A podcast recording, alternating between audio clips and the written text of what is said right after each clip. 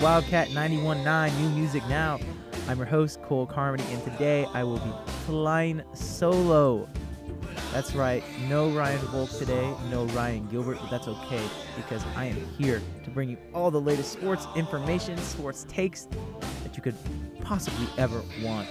We have a lot of things to get to today. Um, today is opening day. I'm pre-recording the show because uh, K-State baseball opens up a three-game set, which we'll talk about that with Texas Tech. So technically, if you're listening to this, you know what? Listen to the game, uh, or li- listen to the show. Come out to Tointon Family Stadium while you're listening to the show. Come find me. I'll be there, sitting there with my dad, and give me a high five and tell me you're listening to the show, and I'll give you a high five back. So do that, and like I said, I'll give you a high five. There you go. Win-win situation. So we'll talk about K-State baseball. Uh, like I said, it's also opening day. The Royals played a baseball game today. Now I can't tell you if they won or not because, quite honestly, the game's probably still going to be going on. It started at three o'clock Central Time. They played the Texas Rangers, Kyle Gibson versus Brad Keller, the starting pitchers. But we'll go over the Royals and kind of just talk about uh, what the season is going to look like for them. have a nice little preview of that. So we'll talk a lot of baseball. We'll also talk some K-State basketball. We'll, we'll, we'll have a good portion of the show to talk about that. They had two transfers in Markquis Nowell and Mark Smith, uh, two grad transfers. One's a grad transfer, another uh, will be a junior coming in. So so we'll talk about that. Uh, we'll also talk about some K-State football. That's right. Like I, we, we it seems like we talk about K State football every week. We haven't talked about the Chiefs that much because really there's not that much to talk about. Um, we'll get into the Chiefs uh, as we move along here throughout the semester. But K State football we'll get to tonight. They have a spring game on Saturday, an open practice. You can go watch 60 minutes. Got to wear your mask. 11 o'clock to 12 o'clock. So we'll we'll look we'll look at that. Uh, maybe give you some things to watch for uh, when it comes to K State spring practice. We'll also hear from Mike Matheny. We'll hear from Van Malone. We'll hear from, yeah, that's who we'll hear from. So there you go. Um, keep it locked in right here, Wildcat 91.9. Once again, you are listening to the night shift. Okay.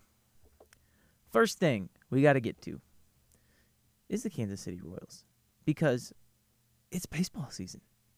And the Royals had some pretty awful news, quite honestly, um, yesterday which would be today when I'm recording this, and that is that Alberto Mondesi is on the 10 day injured list with an oblique strain. Which, if you know anything about baseball injuries, an oblique strain is quite honestly one of the worst injuries that a baseball player can have. And not because it hurts, but because it lingers. And that's not good because Alberto Mondesi, quite honestly, he holds the keys to these to this team a healthy Alberto Mondesi means a healthy Royals lineup. It doesn't matter if you have some other guys out. If Hunter Dozier's out, then Jorge Soler can pick up the slack. If Whit Merrifield's out, then Kyle Isbel, who we'll talk about here in a little bit, might be able to come in and pick up the slack. But with Mondesi out, that's your three hitter. He had been hitting in the three spot the whole entire spring. So not only are you losing a Gold Glove caliber shortstop, an All Star caliber player, you're also losing your number three hitter, who oh yeah, by the way, is the one of the fastest players in all of Major League Baseball. And oh yeah, he also, he also can put the ball over the wall. So there's no sugarcoating this. This injury to Mondesi could be season altering for the Royals. And you know, Mike Matheny, like I mentioned, we'll hear from him here coming up, but he said that you know what? Hopefully, this is not a long term thing. This is only a, a week or, or so uh, type of injury. He said they'll reevaluate it here in about two weeks, which honestly, if you're a Royals fan, that's best case scenario. Because if you look at the schedule, the way it shakes out, in the beginning part of the season, there's it's notorious for having a lot of off days, which can be looked at as one of two ways. One way, oh well, there's not a lot of time there's there's a lot of time to get out of stride and not really find a rhythm. Or in the case of Mondesi, if you want to look on the bright side of things, there's a lot of time to get healthy. So he was on the 10-day injured list on retroactive to the 30th, which would be Tuesday. So he has he will play Thursday, so he will not play, excuse me, he will not play Thursday against the Rangers. Then there's an off day. Then there's a Saturday, a game, a Sunday game, a Monday game, an off day Tuesday, which would be one week.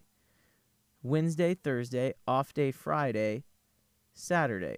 So if I'm counting the days right, Tuesday, one, two, three, four on Saturday, five, six, seven, eight, nine, ten. So he could be back for the Saturday game at the Chicago White Sox, meaning he would only miss, count him one game on Thursday, one game on Saturday, one game on Sunday, one game on Monday. There's four, five, six games. So, with that being said, six games is nothing in a major league season. I think we can all agree on that. But the fact that this is happening in the beginning part of the season for somebody who's notoriously seems like they're constantly injured is not necessarily a good thing. It worries me a little bit because I mentioned this is these are injuries that can linger. And that's the last thing you need for a baseball player because not only does it affect his hitting, but it affects his fielding as well. And that that worries me because who's the backup? Oh yeah, the guy that got optioned to AAA, and that's Nicky Lopez. Which, like I said, we'll talk about that here in a second. But uh, it, there's no there's no way around it. I mean, Mondesi being out hurts. It really does. And I just hope for his sake and for the team's sake that he can get healthy. Uh, here, here's manager Mike Matheny on Adalberto Mondesi's injury. Didn't see a thing, and you know we're hypersensitive to watching uh, just about everything. So when I got that call yesterday, obviously that um, that wasn't the one we were looking for, but um, it, it is what what we do. Uh, we we make adjustments, and it's uh, the next next man up. Uh, so we're starting that uh, early. Um, we were very fortunate that we had as, as successful of a spring as we had health wise. Um, but to come down to the very last game right there, that's a, that's a shame because uh, I, I hurt for Mondi. Um, I know how hard he's worked. I know how good he looked. Um, just, uh, just a shame. And I hurt for our guys the fact that um, you know something thrown at us right there last minute. But besides that, here's what it is. Uh, now what? Now what is uh, we're going to give some opportunity to bring Nicky Lopez back. Uh, Nicky will be out there um, tomorrow, and uh, he'll be uh, playing shortstop for us. But we also know that Hanser Alberto played a very good and a strong, solid shortstop for us through the spring, and we have all the faith in the world to put him there as well. Um, but you know, just uh, right now, uh, we're uh, hurting for Mondi more than anything else. We know that our guys will come in and um, do what we need to do, uh, but um, hurting for him here for a little while. You know, we told it's going to be, um, you know, at least a couple weeks, and so somebody else has got to step up and get it done. So that was Mike Matheny, and you know what? I just, like I said, I really feel for Mondesi. Um, but I, I want to take another look at this team now and, and look at the, the roster as it's constructed. I, I can't tell you the opening day roster right now, but I will tell you that there's going to be some guys that are going to be let go. And I, again, I'm since I'm pre-recording this, I don't exactly have the luxury of telling you who is on the team, but I do know that Wade Davis, who is a minor league free agent, was is on the team. Uh, Kyle Isbel, who is making his major league debut today, he will be on the team starting in right field. Um, another guy that most likely will make the team is Jake Brentz, so he'll have to be added to the 40 man. And Ervin Santana is going to make the team as well. So those are all guys that were on minor league deals that they'll have to clear space for on the 40 man, which I'm sure obviously they will have done by now. But just looking at the roster, because for the lineup for for how it shakes out, because I think it's a little bit different now, obviously without Mondesi and now Isbel in there. I mean, it's it's very different because coming into the season you had pictured Whit Merrifield as your outfielder with Nicky Lopez playing second base. Well, that was completely different. Kyle Isbel was a man on a mission in spring training. For a guy who had never played above A ball, now granted last year was excuse me, last year was weird, but still, I mean, it's so impressive the fact that Kyle Isbel came in and did what he did and put up he hit 3 330 in spring training. I mean, that's just unheard of. He's 24 years old. He's going to be really good. He, he, I, I have a lot of faith in Kyle Isbel. Obviously, the organization does too. So, Kyle Isbel is going to be a player. Now, will he be as good as Alex Gordon was? No. But will he be a serviceable eight hole hitter, nine hole hitter in the major leagues at this stage in his career? I think so. And I think when we're looking at this lineup for these next few games when Mondesi is out. I, I couldn't tell you what the lineup that Mike Matheny trotted out there is going to be because I think it's going to be a lot worse. It's going to look a lot worse without Mondesi. But just strictly assuming that Nicky Lopez starts at short for the most part because he he will hit right he will hit right-handers and Hanser Alberto, who I forgot to mention who's going to make the team, he will hit left-handers. So at least you have a little bit of a platoon situation there. But the way that I see this lineup being maximized, because there's many different ways that you can do it. The seven, eight, nine looks not very good. I mean, I'll just be honest. It does not look very good when you have uh, the guys that the Royals are going to be trotting out there without Mondesi. So the top of the order is pretty much set.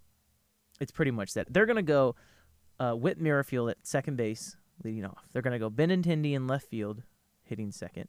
They're going to go, I would assume they would go Carlos Santana hitting third and playing first base. Then I would imagine they would go, um, well, see, no. Here, here, here's the thing. The deal with if Carlos Santana hits third, I, I think they like that idea. I think they're going to put Perez hitting third because they'll go righty, lefty, righty with Perez hitting third and catching. Then they'll go Santana hitting fourth, playing first base. And then I would imagine they'll go Soler batting fifth as a DH, Dozier batting sixth as a third baseman. So righty righty, and then in the seventh hole you'll have Kyle Isbel, who will is he, he's a lefty, throws left-handed, hits left-handed. He'll hit seventh.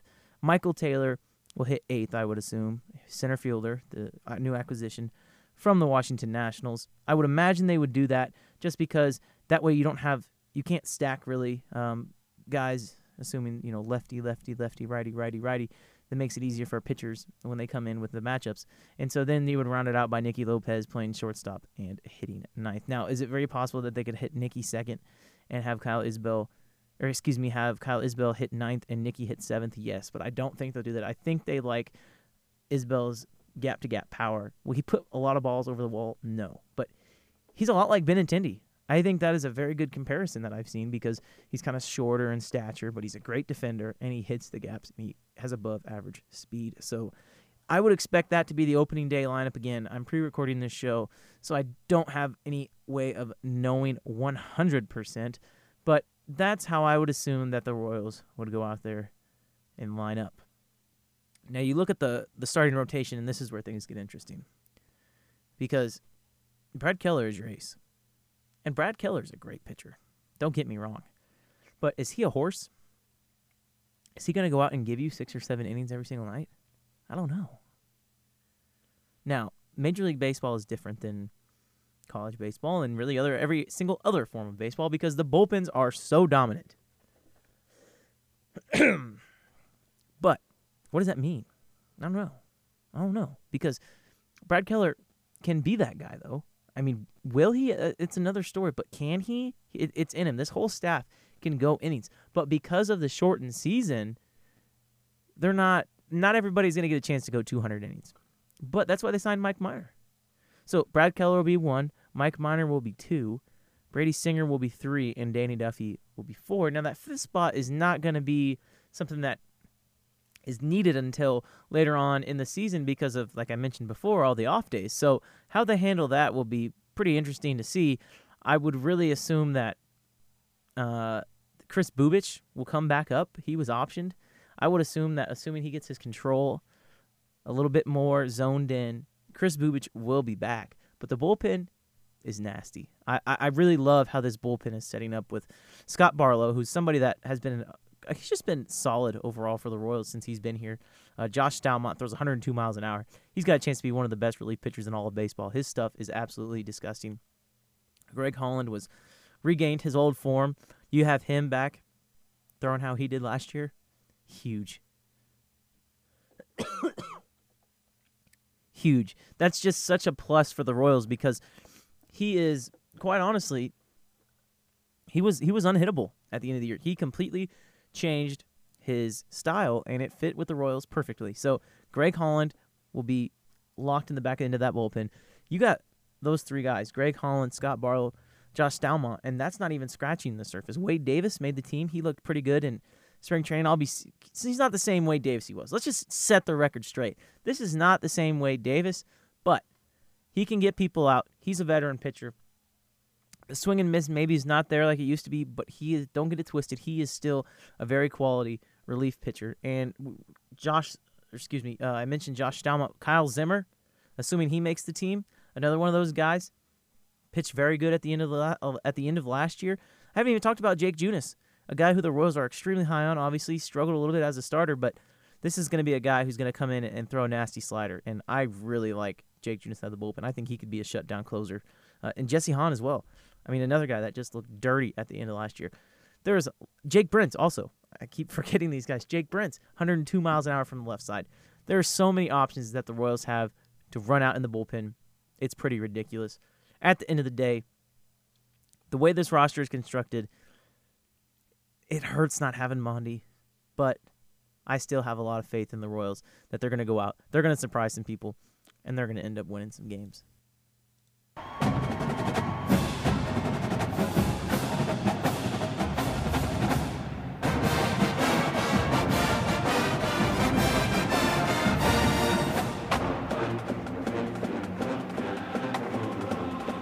Kansas State Wildcats are making moves. And Ryan and I talked about this.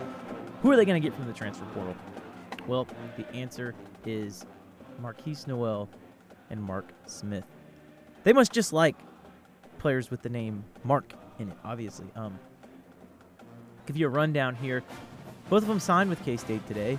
Uh, Mark Smith, graduate transfer from the University of Missouri, spent three years there.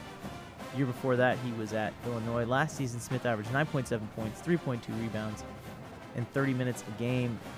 It's his third college destination, but at six foot five, 220 pounds, he is a guard, and so that is something that is interesting. I think of a Xavier Sneed type, uh, a member of the class of 2017. Smith was a four-star prospect, the number five prospect in the state of Illinois, and he was player of the year according to many uh, outlets in Illinois at the time. The number 16 shooting guard in the class, and the number 79 overall prospect. What does that mean? I don't know, but Smith said that he has a really strong relationship with Coach Weber and Chris Low- Lowery, and they recruited me three times. So I felt this is probably just the best decision for me. And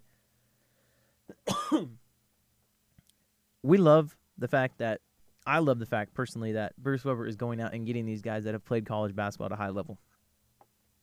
And we're, we're going to have plenty of time to talk about both of these guys. But I look at this and I think this is exactly the type of player that K State needs. He's a veteran. Number one, he's a veteran. Number two, the kid is a player. I mean, you don't score 10 points at I mean 10 points. Now, it sounds like, you know, we're kind of just searching for roses here. And well, what does it mean that oh, it's his third school? Cole, it's his third school. Like obviously, if two other programs don't want him, and then he just comes to K State. I'm like, no, it doesn't work like that. It really doesn't work like that. From multiple sources, I've heard, anyways, that it was mutual. And he didn't get kicked off the team. And you would think that a guy like this might be a locker room trouble, but from everything I have heard, this guy is he's a good kid. I mean, he will be a leader in that locker room. And that's what they need. And they also need shooters. And that's what Mark Smith brings that is the most valuable. His ability to shoot the three. Because we know K State can go periods of scorelessness. And that is the last thing. If you've watched the NCAA tournament, it should tell you one thing and one thing only. These teams can shoot the heck out of the basketball. Last night, Michigan scored 49 points. They lost. How many times did Michigan score 49 points? Not once the whole entire year. You know how many times K State? It felt like it felt like every game they didn't even get to 50. So Mark Smith is going to help on the scoring end, and it really wouldn't shock me to see him average 12 or 13 a game. Now, what does that mean if he's averaging 12 or 13 a game? Does that mean that he got better, or does that just mean that he's just picking up the points that other people didn't get for K State? I don't know, but I think it's going to help out the offense a lot, just based solely on the fact that somebody's got to score, and he's a proven point getter. So I really like this addition. Um, Bruce Weber, you won't hear me complimenting him that much, quite honestly, but here we are, and I'm happy for him because he is basically saving his behind. I mean, if he did not get anybody in the transfer portal, next year was going to be worse. but they're making moves. This is does this does not push the needle in the all the way in the right direction, but it definitely helps. And I am all on board with this because I think Mark Smith can come in and start. And I don't. I'm not gonna. We'll, we'll touch on on Lowell here in a second, but I I don't think he can. But I, I definitely think Mark Smith has the capability to come in and start. And one thing I think K State fans should uh, should should look at at Mark Smith as uh, one comparison. I, I, anyways, from the little that I've talked to people at Missouri and and watched uh, for myself, Xavier Sneed, both um, both very high volume shooters. Um, Smith averages. He, the only concerning aspect with Smith was his three point percentage when he was at Missouri has gradually gone down. But from everybody's perspective at Mizzou, it, it, was confidence and it was maybe some friction with the coaching staff. So you would hope that a change of scenery would help that out. He gets hot and he doesn't miss. If you go online and you type in Mark Smith, the first video you'll see is just him just absolutely getting buckets um, for for the Tigers. So I, I think he brings that ability. He doesn't necessarily finish at the rim, so don't expect him to bring the athleticism that DaJuan Gordon had. But he's one of those guys that is going to shoot the basketball, and they're going to shoot a lot. He's going to shoot a lot, and he might frustrate you because he might miss a lot, but he's also going to make it a lot too. So Mark Smith overall, great get for Kansas State. I'm very happy that Bruce Weber, Chris Lowery, and everybody else involved went out and got a kid like this I think it only helps. I mean, he can't be any worse than shooting the basketball than DaJuan was. The question is, can he do the same defensively? Can he rebound the basketball? Time will tell. I mean, he is not going to be as athletic for sure as DaJuan was, but he's going to be a better overall player in my personal opinion. So I think it's a great get for K State. Uh, like I mentioned, they had another transfer who signed with Kansas State yesterday. That is Markquis Nowell, And I could be pronouncing that extremely wrong. But I believe it's Markquis Nowell. It, could, it might be Noel. Either way, Markquis is from um, Harlem, actually. His Twitter handle is at Mr. New York City. So that's pretty cool. Um, happy for him. Happy for K State. This one's a little bit more interesting. And this is where I'm going to get off the beaten path a little bit. I don't necessarily understand it. Markquis Nowell is five seven. He's a point guard. Granted, he was first team All Sun Belt. He scores over 15 points a game all three seasons. Freshman of the year in the conference two years ago. First team for two years. but I still don't understand what the point is. Why are you not going after a big guy? Like, to me, this feels like okay, we offered him, but now that we got Mark Smith, I don't know if we actually need him. That's what this feels like to me. And I feel like this we're getting into a sticky situation here. No Antonio, obviously he's gone. And I'm going to bring up what happened with him here in a second. But so you feel like you have to go out and get another big guy, right? I mean, that's what I would think. Go get a stretch four. Now, to me, getting Markquis Nowell tells me that there is somebody that is already in house who's not going to leave that is going to step up and take Antonio's spot. Now, is that Montavious Murphy coming back from a knee injury? I sure as hell hope so. Because I don't know who else it's going to be. Unless it's going to be Seryee Lewis, who averaged two minutes a game. I mean, freakishly athletic, don't get me wrong. But I don't know how you can depend on him to come in and do what Antonio did after hardly playing at all. Do they think Carlton Linguard is magically going to learn how to play defense? I don't know. But obviously, they think somebody on this team can step up and do what Antonio did, or else you wouldn't go out and get another point guard. Because, seriously, they have swapped out Rudi Williams for Markquis Nowell and DaJuan Gordon for Mark Smith. Now, on the surface, sure, makes sense. But your options for big guys are waning. You're not going to be able to go out and get somebody right now as you would be able to. Now, I sure as hell hope they go and get somebody, but it's going to be tough. It's going to be tough. Now, they very well could, but I just I don't understand how they're going to do this with Nigel Pack, who's not six foot either, and Markquis Nowell, who's five seven on the court at the same time. That just smells like a recipe for a disaster. And again, I hope I'm wrong about this. I don't know anything about Markquis. I don't know anything about his family. I really don't know anything about his game. But obviously, the coaches saw something in him that told them that he can play at this level and that told them that he can fit into this team. I just don't see how he can fit into this team with Nigel Pack. And that's what honestly it scares me. I'm not scared Nigel Pack's going to leave. I'm really not. But I don't see how Markquis Nowell fits into the offense with Nigel Pack on the court at the same time. And if that's the case, then why are you getting somebody just to sit the bench? And I, again, I don't think he's going to sit the bench. I think he's going to play. So that's beside the point. The matter of the fact is, though, this is an interesting grab because this is not necessarily something K State needed. This was not a position of need. I guess you can make the argument with Rudi Williams gone, they needed a backup point guard. So here's Markquis Nowell. But I don't think he would come here to sit on the bench. I just don't. Um, one thing I want to get to, I, t- I brought up Antonio Gordon. And again, this is all chatter, but um, I, I, work at Go Power Cat, and so I, I, I hear things and I see things. There's been some rumors that Antonio Gordon got caught doing some illegal recreational activities at halftime of a game, and he was asked to leave and didn't play the rest of the game. But he got to come back. He was suspended for a game, came back, and then he ended up getting caught doing those same activities, not at halftime, but Bruce caught him and said, See you later.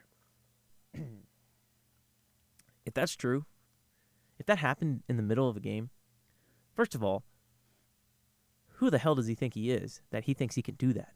Second of all, why did you not kick him off of the team right then and there? Say, grab your stuff, get out. As somebody who wants to be a coach, I could not. I, I, you would have to hold me back. Like that would be a restraining order moment. That is absolutely ridiculous. And quite honestly, I'm surprised Antonio Gordon even lasted this long in Manhattan. Listen, I have talked about Antonio Gordon and said he plays his butt off. But the one thing about Antonio is you could always tell sometimes that it felt like Antonio was a, felt like he was a little bit better than everybody else. And I've never had any personal interaction with Antonio, but I can tell you just from that from the fact that that is a rumor alone is just absolutely ridiculous. That should never have even crossed his mind. How are you going to disrespect your teammates? You're disrespecting your coach. You're disrespecting your school. You're disrespecting your peers by doing that. That is absolutely ridiculous. And so, again, this all comes back on Bruce Weber. If these transfers don't work out and it blows up in his face, and we're looking at another rebuild once again, there's absolutely no excuse. But to me, these transfers just solidify the fact that unfortunately, or fortunately, if you're a Bruce supporter, he will be back next year. Mike McGuirl's coming back. They're going to have people that are returning. As of right now, it's only Rudi Williams, who just committed to Coastal Carolina, Antonio Gordon, who in all likelihood will go to Tulsa, um, DaJuan Gordon, all likelihood will go to DePaul, and um, uh, Joe Petrakis, who Wichita State has been reaching out. Those are the only guys right now. I don't know if there's going to be any more people. I would suggest if there was, it's probably going to be Seryee Lewis and Carlton Linguard, but we haven't heard anything yet. Obviously, if they're not going to go out and get a big, they think those guys are going to stay. You're getting your team back like this. You're adding some experience and true guys who can score points. There's no reason you shouldn't be more successful next year. That's all I have to say about K State basketball. I think it's interesting we'll see how it plays out. But these two transfers, I really I, I like Mark Smith a lot. The jury will be out on Markquis Nowell. I'm not exactly sure how it's going to happen, but you know what? I'm happy I'm not a coach. So we'll sit back and, and we'll see what happens. So, like I mentioned, K State baseball is playing. And yes, they're playing right now. And I am at the game. So, like I said, come give me a high five if you see me. And I'll give you bonus points if you give me a high five while you're listening to the exact point. Here we go. Here we go. Ready? Three, two, one. There's the high five. So, K State baseball is playing Texas Tech right now, and I don't have any clips of Pete Hughes. I have not had a chance to go through and grab those, but Pete Hughes talked to the media yesterday morning, and I gotta tell you guys, it was interesting because uh, K State baseball has been off to a fairly decent start. Right now, we're they're sitting at 13 and 10. They have lost four straight games in a row. But there's you look at the individual performers on the team, and it, it makes you smile because they do have some players on that team that are going to be really stinking good. Jordan Wicks, who's pitching right now for K State, is going to be a top 15 pick in the Major League Draft. And I don't think K State has ever had a top 15 pick in any sport, ever. So go out to the ballpark on normally Friday nights. They're starting their series on tonight on Thursday, but normally on Friday nights, go out to the ballpark. Watch this guy pitch because he's going to be a big leaguer. So Jordan Wicks obviously is great. Carson Seymour, another one of those guys who's going to get drafted. He's got a chance to make the major leagues too. Those are two guys that could potentially be major league baseball players that go to school at K State, that get to pitch in Manhattan. Go support them. Go watch the games. I understand attendance is um, restricted right now, but it's going to open up here pretty soon. And I would tend to think that K State's going to start playing some better baseball here soon. But nonetheless, those two guys are really having good seasons. Uh, the third starting pitcher is Connor McCullough. And Connor has struggled on Sundays. There's no doubt about it.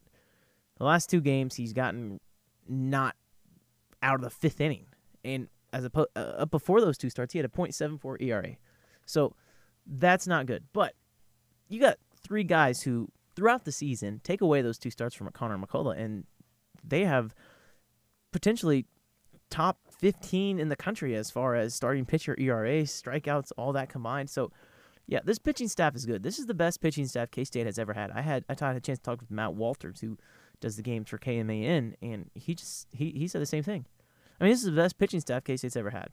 So, go out and watch this team play. Um, that is good. If you are if you are a K State baseball fan, I understand it's rough right now. I really, I really, I get it. But four games in baseball is not the end of the world, even in college baseball. Now, it might seem like it because the number four team in the country right now is in Manhattan, Kansas, in Texas Tech. But K State has a chance. I mean, you just have to stick with the program. Pete Hughes said it. It starts with infield defense.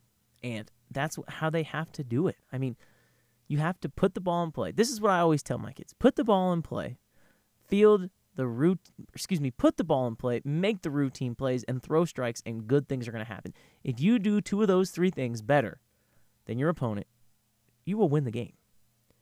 So it comes down to a matter of doing it. It comes down to a matter of wanting it more, focusing on the fundamentals. As cliche as that sounds, as coach speak as that sounds, unfortunately for baseball, it's true. K State needs to do that this weekend if they want to have a chance to win. I mean, that's just plain and simple. Texas Tech has some absolute studs on the team, and their pitching staff is good as well. So they got to do the little things. Pete Hughes said, "Hey, some guys are gonna get the take sign. I haven't given the take sign out in three years that I've been here." Well, guess what? You play for the name on the front, not on the back. And I don't even think the names are on the back of the jerseys for K State. Again, another cliche. I'm full of those tonight. Whatever. The point is, they're gonna be fine. You just have to believe it. You have to believe it. And I think those guys do. I really do. I look at some of that I look at the kids on those team on that team, excuse me, and and I see kids that really care about the program.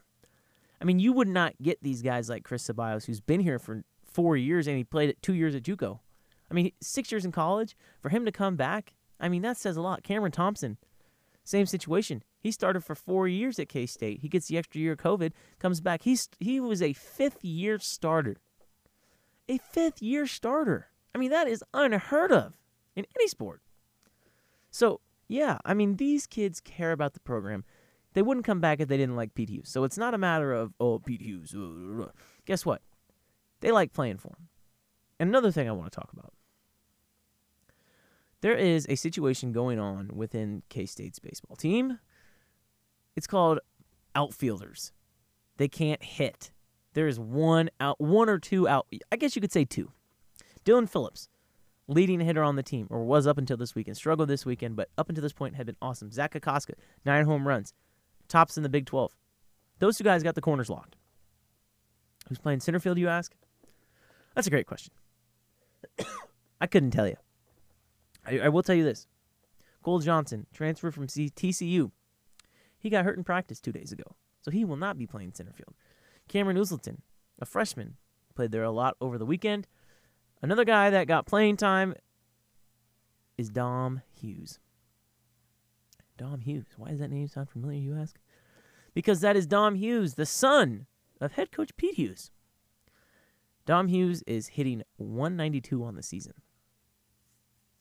That's not good. But you cannot get mad at Pete Hughes for this. And I have had people absolutely try and tear me apart on this take, but I'm going to stick to it. A kid would not be playing at K State. The kid would not be playing at K State if he wasn't good enough. So instead of bagging on him and bagging on the coach, understand that Pete Hughes is looking for answers right now. So, yeah, he's going to throw every single outfield he has out there to try and do something because nothing is working. They cannot hit the ball. They need solutions.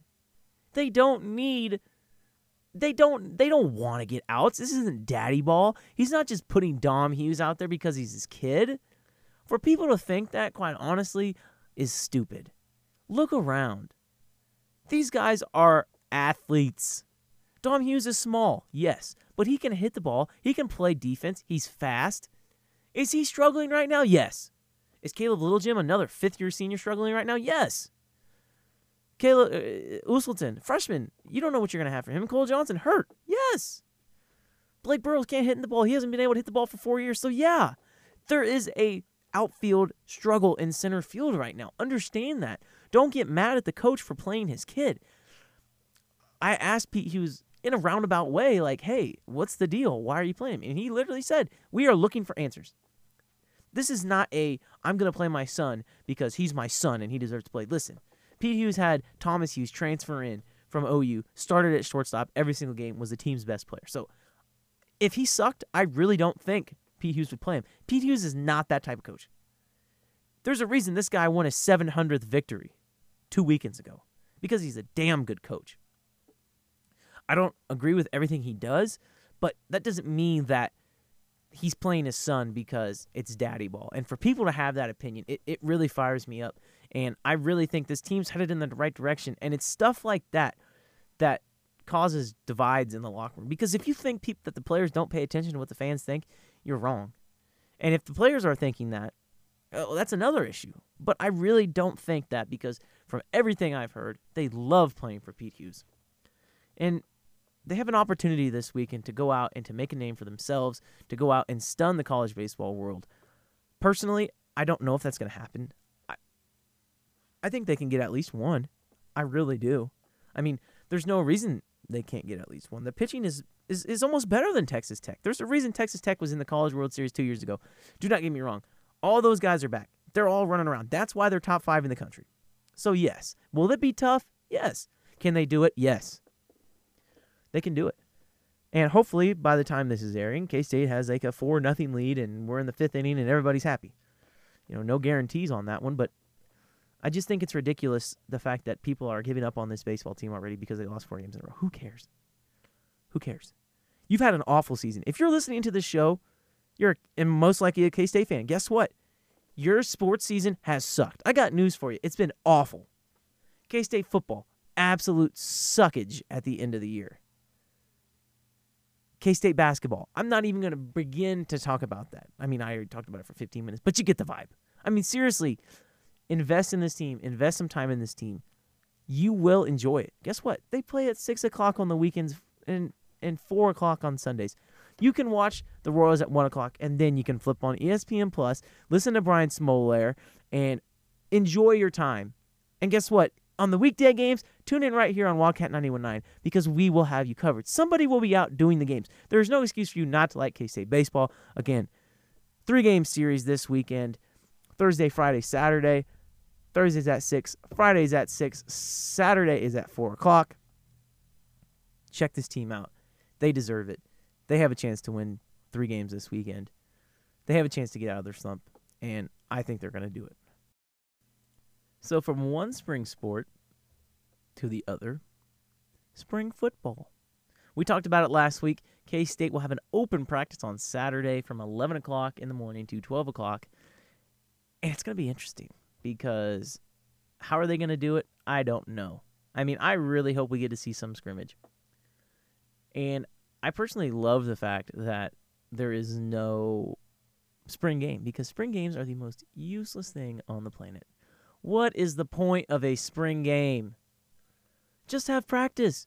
The fact that they did away with the spring game is the best thing they could ever do because nobody is going to go to a spring game right now when there's limited attendance, when we already seen everything. Like that's the point that I always got. Unless you're in Alabama, unless you're in Oklahoma, unless you're a Florida, a big time program where you're gonna have super super fan attendance, there's no reason to put your players in uniform and to go out there and play each other because a the coaches aren't going to show anything special. B you don't know if the offense is good or if the defense is bad or if it's vice versa. You don't know. There's nothing to take away from it. It's not like a game. Now, I, I truly wish that in the springtime they could have jamborees. And if you're not familiar with what a jamboree is, teams go and scrimmage each other. If they had a jamboree where K State went, and let's just say they went and they had two weeks. Okay, so they had their open practice this week. Let's say next week they would host a jamboree and they'd play Nebraska, they'd play Iowa, and maybe something else that makes geographical sense, like Colorado State or something like that. Somebody you would never probably play. You could do it with Big 12 schools, but I think doing it with, you know, a team, a non conference team you'd never play would make more sense. And just scrimmage them. I mean, let's see what you got. Bring it. Let's see some competition. Now, the NCAA would never do this, but I think it would be amazing. I think you would have some fun. You'd bring, be able to get people in in a normal year. Oh, heck yeah, a lot of people would come. Could you imagine how many people would come watch these exhibition scrimmages? I mean, just play like preseason games. I mean, I don't understand why not. So that's definitely something that I wish they would do. But um, getting back on topic here, on Saturday, go out, go check it out. It's gonna be fun because they're gonna scrimmage each other. I have a feeling. And I just said that, oh, well, there's no point in doing a spring game. You're just not gonna know. But the good part about this is you're gonna see rotation. It's gonna be more practice. And if you're a football nerd like me, it's perfect because you're gonna see the intricacies of how K State has been working this spring. We'll hear from Van Malone, cornerbacks coach and assistant head coach, uh, soon. But yeah, I mean, this will be it'll be a fun time. I mean, we're gonna see Jake Rubley, who is literally isn't it crazy though? Jake Rubley, how hyped he is. He is he should be a still be a senior in high school, but he enrolled early, so we'll get our first look at him. Will Howard, who um, they say has made super big strides, will also be playing at the quarterback position, and of course the beloved Skylar Thompson. So how they handle all those quarterbacks will be interesting. That's that's going to be one of my main things I'm watching for. Um, another thing I'm going to be looking at is the receivers, because let's face it, that position was absolutely awful in the fall. They want to be successful this year, the receivers have to step their game up, and it actually blows me away that they didn't go out and uh, utilize the transfer portal and to bring in a receiver. Because right now, Chabastin Taylor's hurt, so we're not going to see him this week. And He tore his ACL in the last game of the season, but he'll be back for the fall. Uh, Malik Knowles and Keenan Garber are your two outside receivers, and they have talked up Keenan Garber a lot. He'll be a uh, redshirt sophomore out of uh, Lawrence Free State High School. So, how he handles this season as somebody who's going to get significant playing time will be interesting. This is one of those sink or swim years for uh, for him and, and Malik Knowles too, because Everybody knows what happened last year with Malik Knowles, and that was just a train wreck. There's just no other way around it. Malik Knowles was good as gone, going to transfer to North Texas.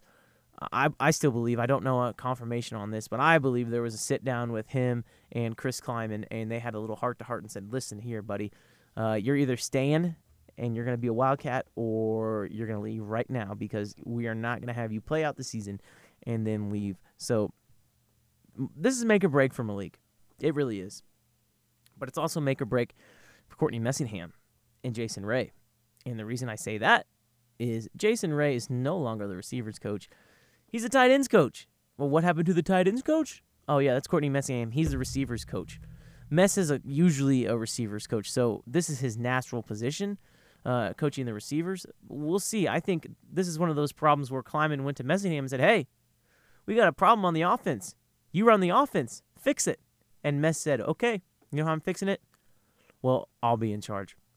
Another guy that's in charge is Van Malone. Here's what he had to say about practice so far. Oh, it's been great. It's been great so far. The guys, um, you know, they came, they come every day, of course, ready to work, and it's been a, it's been uh, practices where we feel like as as a staff we've continued to get better, uh, continue to grow, and continue to continue to get uh, younger guys that we hadn't necessarily seen as much uh, get reps.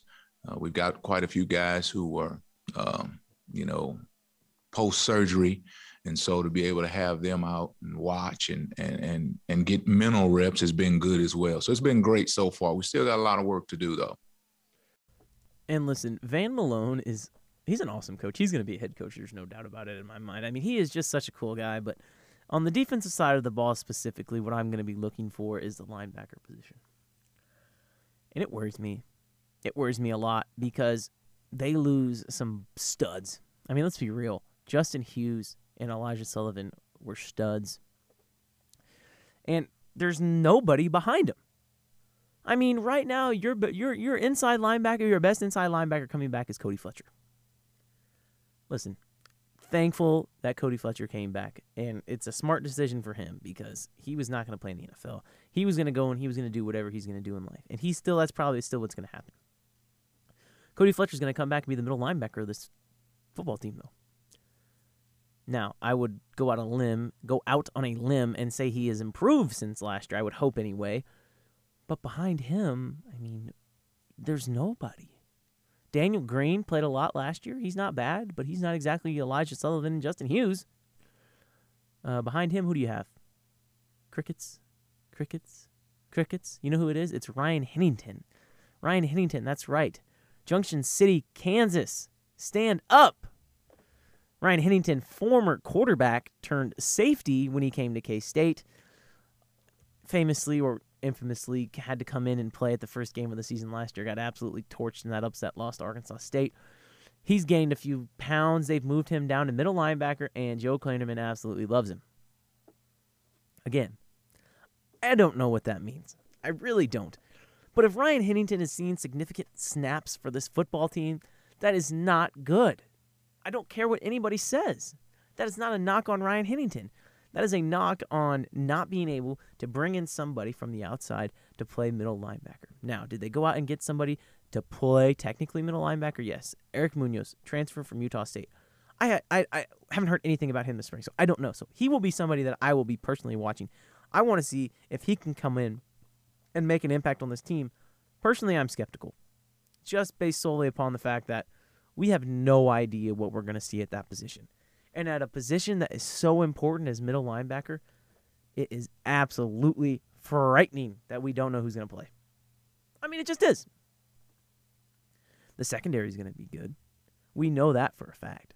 Julius Brents, the transfer from Iowa, has absolutely blown people away so far this spring. Ekow Boye-Doe came in absolutely overperformed, complete, complete was snubbed, quite honestly, from uh, the all conference team. He should have been at least um, a second team cornerback. He, he he performed great last year. Justin Gardner, again, another kid came in absolutely overperformed. Great, three cornerbacks right there, and then they bring in Russ Yeast, former four star recruit. He played at Louisville for four years to be back in the safety, and Jahron McPherson comes back suddenly you're looking at a secondary that could be the best in the Big 12, and that is not an exaggeration. So the secondary I'm not worried about. Moving over to the defensive line, that's another position where I'm really not worried about. I mean, sure, you're losing Wyatt Hubert. You know, obviously that's a big loss. Anytime one of your guys like Wyatt Hubert, who is going to be an NFL player, moves on, that's a big loss. But Boom Massey comes back, who by all intents and purposes, has been the anchor of that defensive line so far this spring. He is going to be a guy that's going to have a breakout season. And another guy that's going to have a breakout season is Khalid Duke. We saw flashes of that last year. But Khalid Duke can realistically lead the Big 12 in sacks. And I don't think, I don't, I'm not exaggerating. Like, I think this kid can put up 10 sacks, which is really freaking good. I mean, Khalid Duke is fast, he's strong, he is big, he is everything that you need a pass rusher to be. Wyatt Hubert was great, don't get me wrong, but there was times when he was kind of forgotten about. You're not going to be able to forget about Khalid Duke. When you have Khalid Duke and Bronson Massey on the edge, you will be fine. Those guys are going to be able to rush the passer. Moving to the inside, Jalen Pickle emerged last year. I mean, that's a guy, he's huge. He's six seven. I mean, you don't see nose tackles like that. He is going to be a guy that can absolutely wreak havoc. Uh, Robert Hintz, another guy, transferred in from uh, Northwest Mississippi Junior College. Didn't get a lot of action last year, but when he did, was very effective. Timmy Horn, the transfer from Charlotte, will come in as well and see some playing time at the defensive tackle position, and it's gonna be fun. I I- I'm really excited for K State um, on the defensive line and in the secondary, but again, it's that linebacker position where you worry a little bit, and so how they handle that is going to definitely be something to monitor um, on Saturday. If you're going to the game to practice on Saturday, I will be there covering the game for Go Power Cat or covering the practice for Go Power Cat. Excuse me. Come say hi. Give me a high five, just like this. There you go, another high five. We love high fives on the night shift. Um, that's K State spring football, and that's really what to watch for. With all of that being said, it is officially time for America's favorite segment. Who let the dogs out? Who let the dogs out? right, the dog of the week makes its return. Unfortunately, since there's no Ryan Volk, I will be the only one with the dog of the week. But the dog of the week this week is Kyle Isbel. We talked about him earlier. Kyle Isbel, the starting right fielder for the Kansas City Royals. Spring training stats as a whole 23 games, 50 at bats, 14 hits, 10 runs, 3 doubles, 2 home runs, 5 RBIs, 2 stolen bases with a batting average of 333 and an on base percentage of 420. Nice. Kyle Isbel. Congratulations, buddy. You're the starting right fielder of the Kansas City Royals. You're also the dog of the week, so good for you. Um, usually I would say, Ryan, what's your dog of the week? And he'd go, no, no, no, no, no, no. And I, I, you know, unfortunately, we're not going to be able to do that. But we do have the biggest winner and the biggest loser. Well, guess what? You know who the biggest winner is? The biggest winner of this week is the UCLA Bruins. That's right, they're going to the Final Four, and they beat my Michigan Wolverines. And I was debating on making Michigan my loser of the week, but my loser of the week is so much better. UCLA, an 11 seed from the first four to the Final Four. That's only been done one other time. Obviously, the first four hasn't been around that long, but the only other time that it was done was by VCU and Shaka Smart, who, by the way, left Texas to be the head coach at Marquette. Crazy, right? Um, UCLA, Mick Cronin, congratulations. You're the biggest winner of the week, and you're also in the Final Four. Now, that might be very uh, short lasted because guess what? You're playing the Gonzaga Bulldogs. So, yeah, that might not be fun, but you're in the Final Four. You get to do another week of the bubble. You get to get COVID tested. Congratulations. You're the biggest winner of the week. Now, the biggest loser. You're going to have to bear with me on this one because this one is interesting. The biggest win- the biggest loser are Kansas Jayhawk fans. What? Cole, why do you always hate on KU? I'm not hating on KU. Guess what? Remember when everybody was excited about Quentin Grimes going to KU and how he was going to lead us to a Final Four? Quentin Grimes is in the Final Four. He doesn't play for Kansas, he plays for Houston. Kansas fans, Quentin Grimes, the guy that you love to hate, he's in the Final Four with the Houston Cougars. So that makes you, Kansas Jayhawk fans, the biggest loser of the week. A random sports stat, and then we'll get out of here. Frank Robinson is the only player to be named MVP in both leagues. Frank Robinson, former great, and the reason why we had to end it on a random sports fact is because it is opening day. So that's going to do it. Thanks for hanging out here on Wildcat 919, the night shift with me, Cole Carmody. Once again, I appreciate you all for tuning in, for listening. We talked about everything. Go Royals. It's going to be a fun year. K State baseball. They're right around the corner. Football on Saturday. The national championship game, which I didn't even talk about, is going to be on Monday. It's that time of the year. Thanks so much for tuning in. This is Cole Carmody signing off. Stay safe out there.